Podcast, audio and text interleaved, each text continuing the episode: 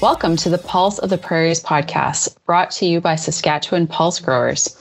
Here we share information about farm practices, pulse markets, research outcomes, market development efforts, and much more. My name is Amanda Carlson, and I am the Communications Manager with Saskatchewan Pulse Growers. Today, I have the pleasure of chatting with Sarah Anderson, who is the Agronomy Manager with SPG. We are going to discuss the on farm agronomic outlook for pulses and what growers need to know as they prep for the 2022 seeding season. Sarah, thank you for joining us today. Thanks so much, Amanda. At our winter meeting series this year, you have highlighted the importance of seed quality and starter fertility decisions. What should growers consider?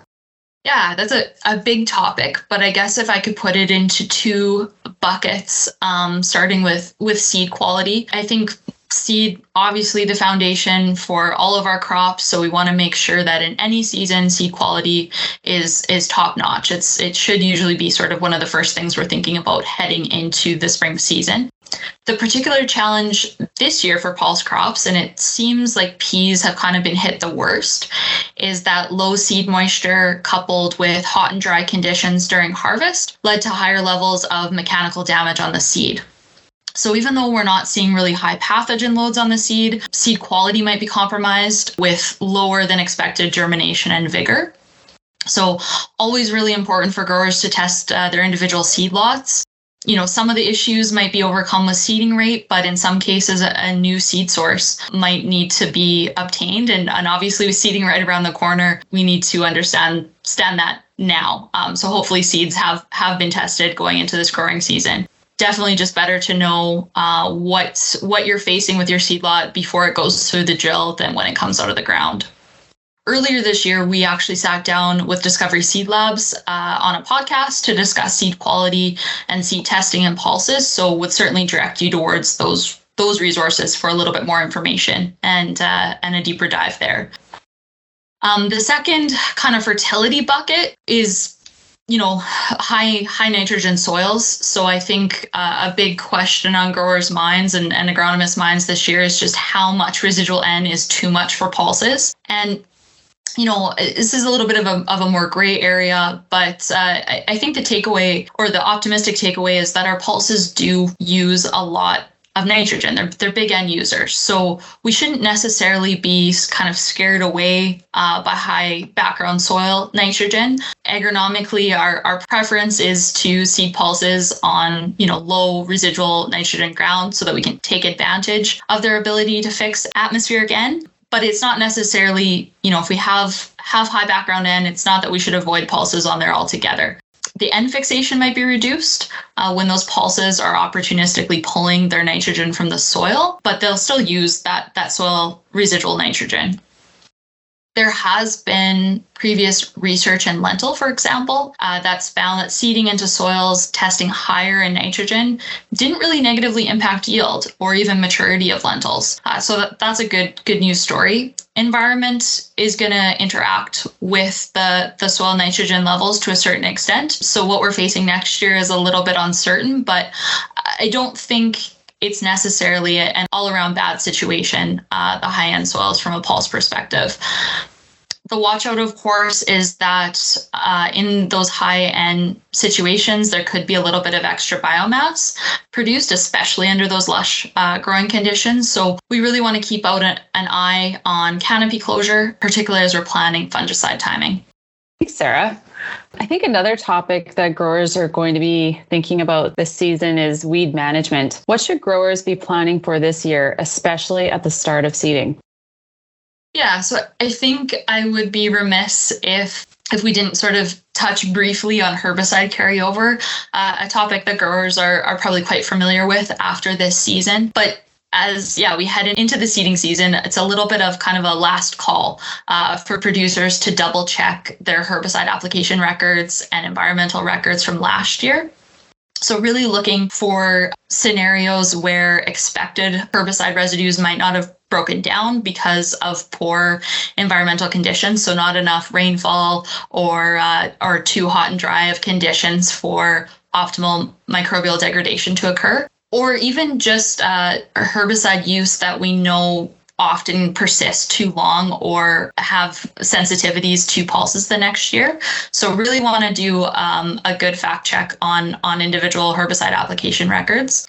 And then the other sort of uh, watch out in the herbicide carryover category is uh, is in crop applications of imidazolinone herbicides on last year's pulse crops. So not only what we may have sprayed ahead of our pulses uh, for this upcoming season, but also what was sprayed last season in our pulses. Those can cause injury to rotational uh, cereal and oilseed crops. So we really have to think about herbicide carryover sort of from all all sides uh, and all perspectives. I think that uh, because our pulse crops do have a certain level of IMI tolerance, they may be a, a, crop that we're thinking of as pretty safe to plant back into those IMI herbicide residues. And I, I think the big uh, thing to think about heading into this season is that we need to manage those crops conventionally in 2022 so that we don't further compound the risk of additional IMI carryover. I guess the other sort of um, overarching things that that I think are important anytime that we're talking about weed management um, are just ways that that we can optimize our, our weed control. So I like to to put this into sort of three big buckets, uh, the three W's of of weed management or, or weed control. So the first being weather for optimal weed control, weeds need to be sprayed when they're actively growing. So in our pre-burn applications, the question often becomes: Is it is it too cold? Uh, when temperatures fall below freezing, those weeds do need a chance to recover if they've had a had a touch of frost. And we also need there to be sort of more than about 60% green tissue is usually the rule of thumb for herbicide applications to be effective, for there to be enough green material for those weeds to take in the herbicide. So if it's a light frost scenario, you can usually spray the next day, but we really need to make sure that daytime temperatures are above 8 degrees for at least two hours uh, when that spraying resumes. If it happens to be a harder or longer frost, you may need to wait uh, up to a couple days before resuming spraying. And again, as long as the daytime temperatures are above 8 degrees for two hours as we move into the in crop stages, it's usually a question of if temperatures are too warm uh, when we have to think about shutting down the, the sprayer. But last season, I think, was a pretty good example of scenarios when cold temperatures and frost during in crop had a little bit of an impact on our on our pulse acres and maybe interrupted uh, typical spraying activity. So in this case, we also need to give the weeds a chance to recover because there was a, a cold event, but also really important that our crops need to be actively growing to be able to metabolize the herbicide and prevent injury. The second W for growers to keep in mind uh, is, is window. And so here I'm referring to targeting the right window of control so weeds aren't too big. Um, as our weeds grow, they become sort of increasingly uh, challenging to control. And then this also refers to the right window of application so that we avoid crop injury as much as possible. And then so we're also mindful of the pulse crop's critical uh, weed free period. So when I use the term critical uh, weed free period, just referring to the growth stages in the crop that uh, must be kept weed free to prevent significant yield loss. And then the third W is is arguably the the biggest one. Um, quite simply, water. So uh, water in a lot of cases is really the most important part of the tank mix. Not only do we want to ensure that it's uh, good quality, so kind of keeping in mind hardness and potential antagonism um, from those water quality issues. But we also want to ensure that we're using enough of it. So, uh, specifically, water volumes.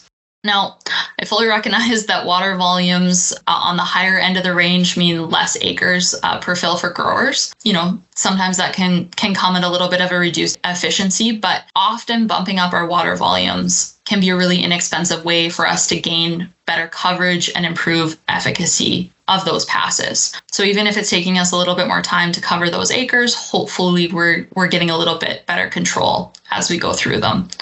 Increased water volumes are particularly important for contact herbicides, but they can also be beneficial even with systemic actives such as glyphosate. Speaking of glyphosate, there may be growers wondering if they could ditch it altogether this season. Given current prices and, and supply issues, uh, the glyphosate decision has been a little bit more more challenging in the going into the 2022 season. But I think we want to caution to not be so hasty with that decision, keeping in mind that uh, the addition of the Group 9 glyphosate is an important factor uh, to retaining multiple modes of action in that tank mix. And there's also a few other things to consider. So, in many cases, the products that we're applying pre-seed ahead of our, our pulses. Glyphosate is a core component on the label. So we also want to check to understand if there is a base amount of glyphosate that's required to cover the weed spectrums listed on that product label. For most of our pre-burn herbicides ahead of pulses, in a lot of cases, the weed spectrum that is covered is also with that glyphosate component included. So in in a lot of instances a base amount is typically required uh, as part of that application. There are a few exceptions to this um, where the product may be sprayed alone. Uh, again, we want to make sure that they're sprayed in tandem with another multi mode of action. But in absence of, of including the glyphosate and opting for different modes of action in that tank mix, we maybe need to look again closely at the label and understand if a surfactant is needed when glyphosate isn't being added to the tank. Uh, so just pay close attention to those labels and understand what. Uh, what parameters you may be looking at if you're going to tweak um, typical tank mixes on your pre-seed applications this year. I think another thing to consider as we're making those glyphosate decisions is what is the weed spectrum. So if you're relying on your glyphosate to be doing, you know, the heavy lifting on your weed spectrum, it certainly doesn't make sense um, to deviate too far from the decision of including glyphosate and potentially maybe an alternate path to go than eliminating glyphosate entirely is just consider if you're able to apply at the lower end of, of the spectrum of the labeled rate. You know, these decisions are probably not going to be a one size fits all. Uh, they may differ obviously across farms, but even across fields. So uh, feel free to to tailor those recommendations to what is best suited to your weed spectrum and your timing and and stages uh, on your own uh, individual field operation. And then yeah, finally, if there are going to be tweaks from the normal standard, uh, potentially maybe reducing the the labeled rate of glyphosate, um, it's crucial that the rest of the tank mix and application is in top-notch shape. So really go through that checklist and understand if the water quality is where it needs to be, so there's no antagonism issues. Are the active ingredients that you're applying? Is there more than one uh, family uh, group of herbicides that's that's being applied? Are they going to cover the weed spectrum that you want them to? Is your application speed, nozzle selection, and water volume appropriate for the application? And is the timing of your weed control the absolute best it can be? That's some really good advice, Sarah. In terms of pulses, disease management is always at the forefront. What are some key disease concerns growers should keep in mind heading into the season? Yeah, there's two sort of big disease considerations uh, that I think we could put on growers' radar heading into this season, those being Aphanomyces and Anthracnose and lentil. So I, I, think the first point to make is that just because it was a dry year last year doesn't mean that Aphanomyces disappeared. Those oospores are very hardy and very long lived. So infested fields probably didn't really see a significant reduction in spore load in response to last year's drought. So, because of some of the herbicide and high N carryover that we discussed a little bit earlier, uh, I think it's probably fair to say that our typical rotations might get a little bit of a shakeup this year. But before growers commit to intensifying uh, pulse rotations, it's really important to think about the Aphanomyces risk at the at the field level. Kind of try and weigh all of those rotational considerations uh, in in the short term going into next year, but also the long term productivity of the farm and sustainability of the pulse acre. So SPG's website does have some really great resources that walk through different risk assessment criteria, um, such as the environmental conditions last time the field was in peas or lentil, uh, intensity of previous symptoms, frequency of pea and lentil in rotation, and uh, other soil considerations. And then more recently, uh, this specific uh, risk assessment has been advanced to a digital tool known as the Aphanomyces Risk Evaluation App, or cleverly AREA. And this tool is, is in development by Dr. Steve Shirtliffe and his team at the University of Saskatchewan and hopes to use geospatial layers of field crop history, soil, topography, and environmental conditions to help growers assess their Aphanomyces risk at a field level. So yeah, hopefully stay tuned for a little bit more information on on those types of tools coming your way. And then the other sort of big disease consideration uh, to, to sort of start talking about, even though it's definitely a, a little bit um, later later in the season is strobilurin fungicide insensitivity. So that has been confirmed in anthracnose of lentil in Saskatchewan. Recent work from Dr. Michelle Hubbard with Agriculture and Agri-Food Canada and her team there really has found that it's actually quite widespread across the province. So we need to keep it at the forefront and, and sort of treat all of our anthracnose management as if there's populations of insensitive isolates within it. And because there's cross resistance among all strobilurin, and so just to be clear, the, the strobilurin uh, group of fungicides is the group 11 fungicides. The most important recommendation to take away today is just don't use a standalone strobe really ever. Um, you know, it doesn't matter what uh, brand name is on the box. Uh, if it's a group 11 with with no partner that has uh, efficacy on an- anthracnose, um, we really want to be looking to a different fungicide tool in that case. So again, SPG has several resources on fungicide insensitivity and anthracnose in, in, lentil and would certainly point the audience toward those resources for additional information. Dr. Hubbard's presentation also provides a little bit of a deeper dive and that can be found on our website as well. Before we let you go, is there any other guidance you want to provide as growers prepare for seeding this spring?